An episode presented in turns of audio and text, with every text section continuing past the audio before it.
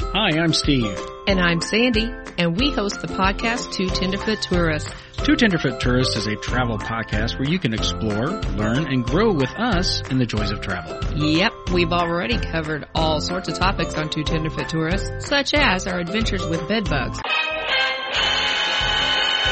and how we've managed to avoid bringing them home for the past 11 years. Also, vacation insurance do's and don'ts, and we didn't know that. How about how lost hotel reservation nightmares can turn into the best vacation ever? The best bizarre roadside attractions, everything from the Museum of Human Hair in Independence, Missouri, To the house on the rock filled with strange oddities in Spring Green, Wisconsin. or even confessions of a former TSA agent. Hilarious. It's super hilarious. and the one about romantic destinations. Hello, baby.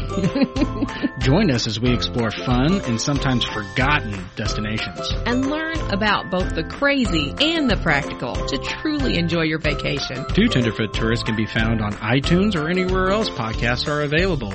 And be sure to like and share with your friends.